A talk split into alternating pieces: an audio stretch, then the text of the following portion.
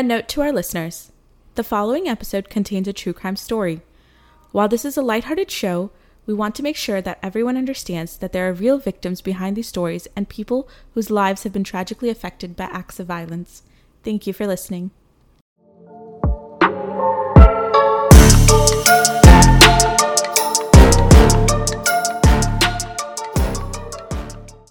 Welcome, dearies, to the very first episode of the Scary Godmothers Podcast, the podcast where we are your scary godmothers, whether you wished for us or not.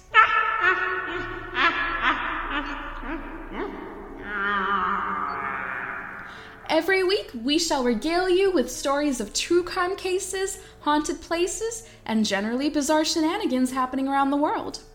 As we get into our hijinks, we will be indulging in snacks and treats we've never tried before, and we will give you an honest review because scary godmothers never lie. Or do we? I foresee a lot of cheap wine in our future. So buckle up, Buttercup, because this is the start of our wicked adventure together. I'm your scary godmother, Mal. And I'm your scary godmother, Dil. This week's snack is soft strawberry licorice twists from Trader Joe's. Bippity boppity boo, bitches! Let's go! In this week's tale, I bring you along to hear a wild case, and this one took me down a rabbit hole. But before we do, let's try out our snack. All right, we got our strawberry licorice twists. Okay, so Sniff test. they smell like straw, like fake strawberry. They smell like fake strawberry, and they feel like erasers. You put it in your mou- mouth. I put it in my mouth already. Oh god, it's hard to bite it. okay. Okay. Mm. Before you guys hear us chew, let's pause it.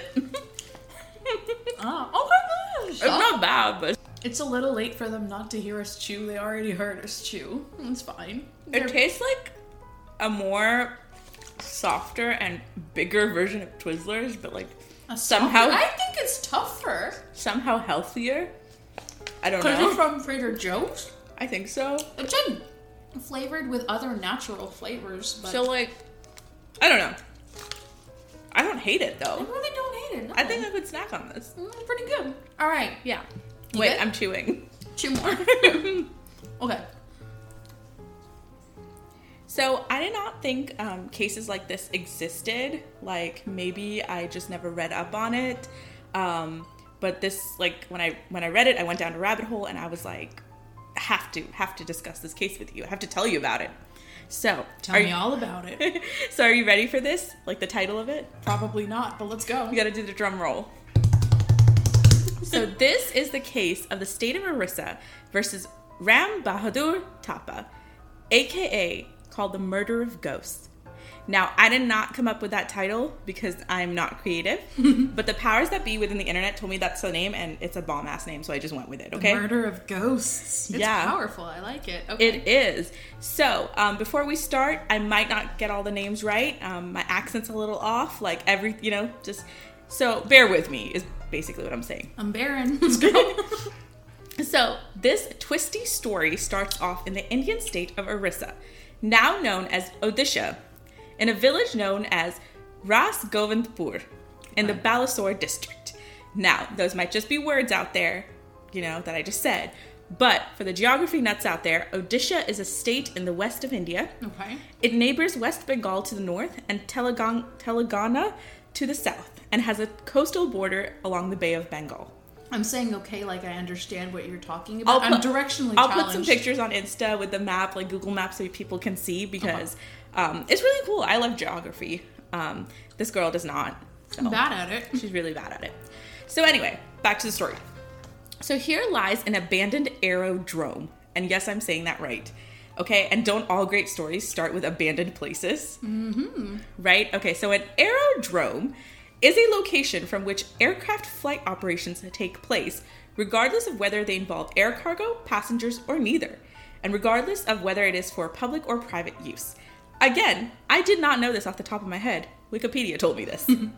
Um, so basically, when you like Google what an aerodrome is, it's like a smaller airport field, and which can or cannot have like supporting buildings. So This particular aerodrome dorm, ah, was no longer used for airport operations and was just the property of the Indian government, and they had put up the land for sale. So, this aerodrome is like a large field. Like, imagine acres. Like, it's not small. Um, and it just, you know, it has like, you know, plants and like, it's just overgrown. Like, it used to be uh, a smaller airport, but it's no longer used. Okay. Anyway, this field also has several like footpaths connecting it to different villages in the surrounding area. Again, the picture I will put up um, on Instagram for reference. So, the people that live in the surrounding villages have a very strong belief in the supernatural. They do not cross the aerodrome at night, um, or if they do cross, they don't go alone because of the ghosts that haunt the paths. So, the local legend is um, that there's like ghosts that haunt the paths that um, that cross the aerodrome, Mm-hmm. And they come out on Tuesday and Saturday nights. I don't know Very why. specific. Yeah, I don't know why it's mainly those nights, but it's very important to the story. Okay. So now, again, the land is for sale, right? So the firm of Chatterjee Brothers sent their best men, Jagat Badu Chatterjee. I am not saying that name right at all. My boy Judd. Let's go. Okay. And his Nepali servant, Ram Bahadur Thapa. Again, not saying that right. Um, from Calcutta, to take a look at this property and see if they wanted to buy it. Um, it was kind of conflicting on how long they actually stayed there. Some source said that they um, lived there for six months, so I guess it was like a long stake out of the land um, thing. But anyway. They're anyway, taking their time. they're taking their time, yeah. So anyway, the whole story starts on the fateful night of May 20th, 1958. Can you guess what day that was? 19 No, I don't know. What, what, what was it? It was a Tuesday. Very true to form. Tuesday. Okay. so, a Chandra Maji stopped by the tea stall of Krishna Chandra Patro. So you guys got to remember these names. I will Okay. try to make like a Krishna, okay. Yeah, really like a list of people who are involved. But anyway, a Maji stopped at the tea stall of Patra. Patra was the guy that was housing our Calcutta visiting friends Jagat and Ram. Right? So mm-hmm. Maji asked Patra to let him stay the night because he did not want to go back to his village of Telekundi at night because he would have to cross the aerodrome. And again, the aerodrome is Haunted. haunted. Yes. Especially on Tuesdays and Saturdays. Yes. So So this was that night. Gotcha. So this is when Jagat and Ram had the brilliant idea of like, hey, we should offer to take this guy home and see if we can spot ghosts along the way. They did not talk like this, I bet, but that was pretty much like the vibe of the place, right? Like he they were not being nice to this guy. They were just like, "Oh, like this is an excuse and we'll see some ghosts." So reluctantly, Patro said, "Okay." So the men, Jagat, Ram, Patro, escorted Maji back to his village. And on the way back, while passing through a section of the aerodrome called Camp Number 4, they saw ghosts. Okay. So, more specifically, all three men saw like a flickering light at a distance of about 400 cubits from the pathway. I'm Now- bad at measurements. I have no idea what that is. So I was that's my next point. I knew you were going to say that. So I was like, for all of us out there that don't know what a cubit is, it is actually an ancient unit of length um, based on the length of the forearm from the elbow to the tip of the middle finger, and it is Okay. usually equal up to 18 inches. So if you're from like a desi household or like you That's know how you- like that's how you it's the measurement. It's like that or like the, space between, the thumb and the, the Index index, finger. finger.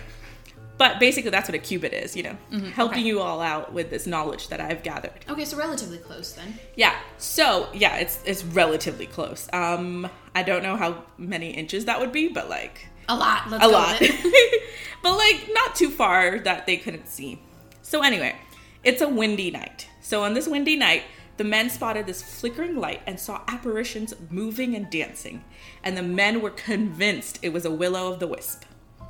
Now, a willow of the wisp um, is actually like a phantom light that hovers in the wilderness um, and it lures travelers away from the beaten path. And they're actually reported all over the world and have many different names. Okay. So it's like kind a of scary.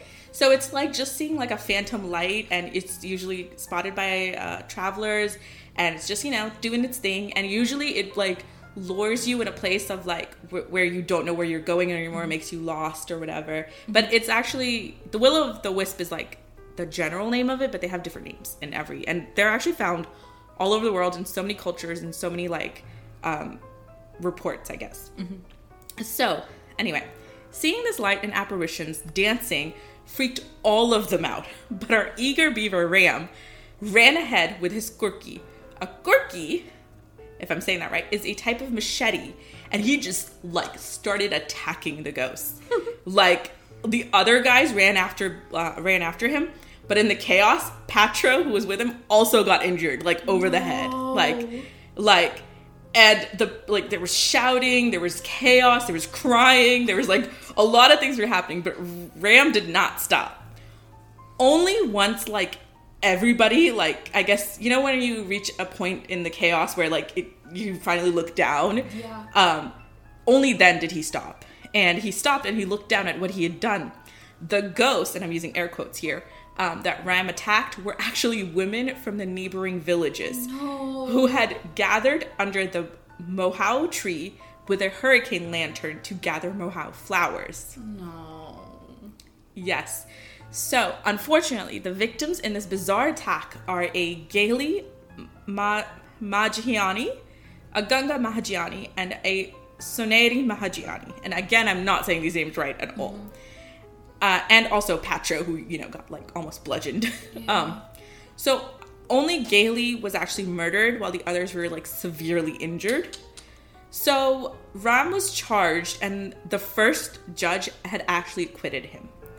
However, this decision was appealed. And the reason why this case is like so interesting is like just like everything that happened afterwards during the trial and like the justification used from both sides. I just thought it was like fascinating to go down this path.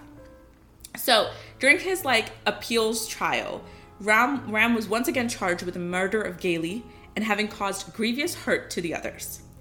What is interesting that the prosecution was not arguing criminal intent.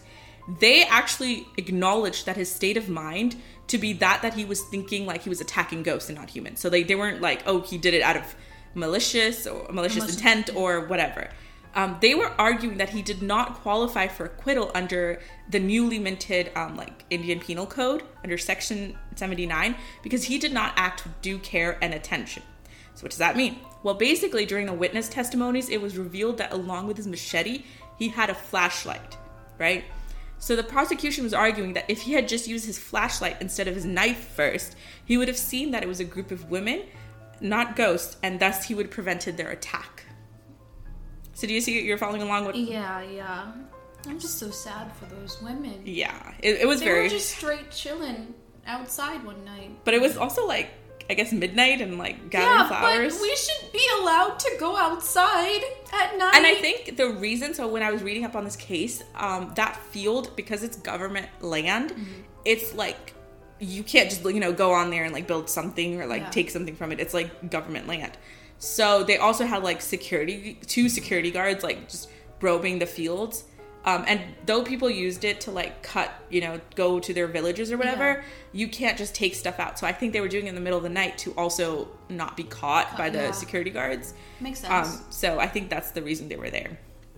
But um, the end of the trial, um, the learned sessions judge upheld the original acquittal and declared that Ram was not guilty of any illegal offense. Ram had actually acted in good faith um, and had genuinely believed he was attacking ghosts. He basically made a mistake, and it was a mistake that was justified. but like, what would your machete do against a ghost? Like, was he just not processing this? basically like i don't These- think you're i think Ugh. when you're in that state of mind and you um like like you know you're just you're like oh i'm just gonna like attack ghosts Yeah, Can you Yeah. imagine just you getting your girls together and just being like, let's go flower picking, let's do something a little dangerous, and then you just get attacked? It's I can't mean, it's- wrap I can't wrap my head around it, and I'm just so heartbroken for those women, and just ugh. and i think um what the judge has to say next also plays why ram really couldn't be um like charged with it which mm-hmm. i do see the judge's point so the judge went on to say that the aerodrome aerodrome is notorious for being haunted Ram, Jagat, and Patro, and all the other villagers believed in the idea of ghost and ghosts, and that certainty of that belief is what drove Ram's actions. The night that they left was to specifically see ghosts. And when they saw something ghost like, it was really, really hard to argue that it wasn't ghosts. And not to mention the fact that no one basically stopped him um, because they all believed it was ghosts. Literally, there's a, a source that says that when they were walking, like when they saw the light and the flickering um, apparitions, Patro basically points out and look, goes, Hey, look at those ghosts. so the thing is, it was like the state of mind that, like, everybody in the surrounding villages and themselves believed so much in the supernatural that they, They just didn't even think it could be anything else. Exactly. So that's why the judge was like, I, I, I think he made a mistake and I, I do see it, but it's justified because of the state of mind given. Okay. So, interestingly, this is the rabbit hole I went down. Um, I did not think cases like this existed, but the judge um, in the, the like the case um, trial analysis or whatever um, cited two other cases. This case was called Waryam Singh versus the Emperor in 1926, and Buddha Ku um, versus the Emperor in 1943. And that have similar circumstances regarding people attacking ghosts and demons who turn out to be human beings at the wrong place at the wrong time. So those cases were actually really interesting. Um, I believe in one of them, it was like uh, this lady that attacks like um, a woman who she thinks is like a demon, and like just basically like, machetes her. But then she realizes, oh no, that's not a demon. That's like a woman. Like Take machetes away, take them out of the equation. In all of these cases, were the victims women? Um, no, I think in one of them was actually maybe they were women. I don't know. I think I think one of them might have been a guy, but they were. And the other case, I mean, um, it's still heartbreaking no matter what gender, if any gender, but and the other case, um, as I recall, it was like, uh, they like I think it was the woman actually, and she was like, um, in like a graveyard, and she was I don't know doing doing something in the graveyard, and the guy passing by was like, holy shit, that's a ghost, and just attacked her, and then like was like, oh no, that's not a ghost. And although those two cases have like slightly different like um, context to them, um, the judge did cite them that hey, this can happen that people think that they're attacking ghosts, but they actually just turn out to be um, and like human beings just at the wrong place at the wrong time. So, um, in the end, while his reaction was extreme, the murder was completely voidable if he just used a flashlight. just use your damn flashlight.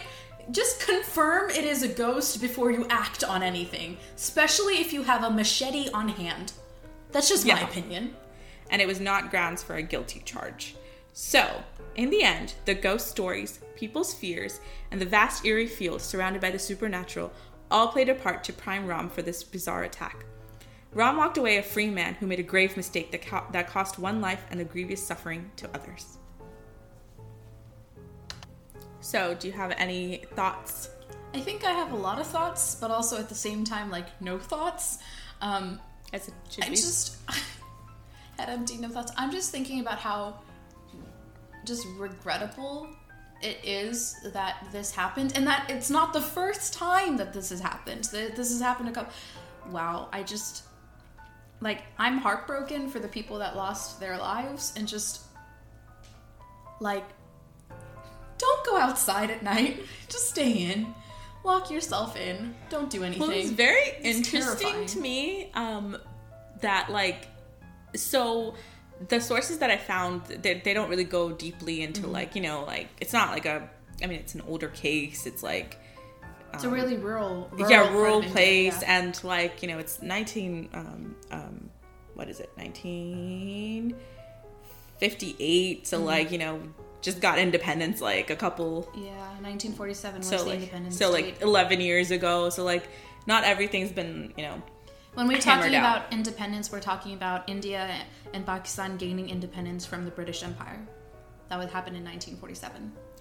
and um so like you know so i there was not a lot of basically sources on like who the victims were what the, it was basically Yeah. a case analysis that i could find and it was just pretty much the same thing that was being told um so i guess like you know to find out more about the victims and and actually like what went down and why they were there i mean they were there to collect flowers Yeah. um But I mean, even the other lady, she was in a in a graveyard, right? A cemetery. yeah, and there's a different like that's a different like case. That's a so case, yeah, but So still. she was there for some other reason. Um, but the fact that like I guess blew my mind is like I never thought about th- this kind of case like happening um, because I've only heard of like I, I don't know cases like in the United States Yeah, or something yeah, where it's like this is very like this is a different context to it and a different kind of um, true crime case. Yeah, it's like- a different backdrop to it. You know, like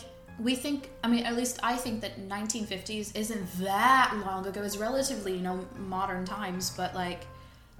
Man, shit was getting crazy there. There were just people using machetes and stuff. Did you ever find like what the dates were on the other cases?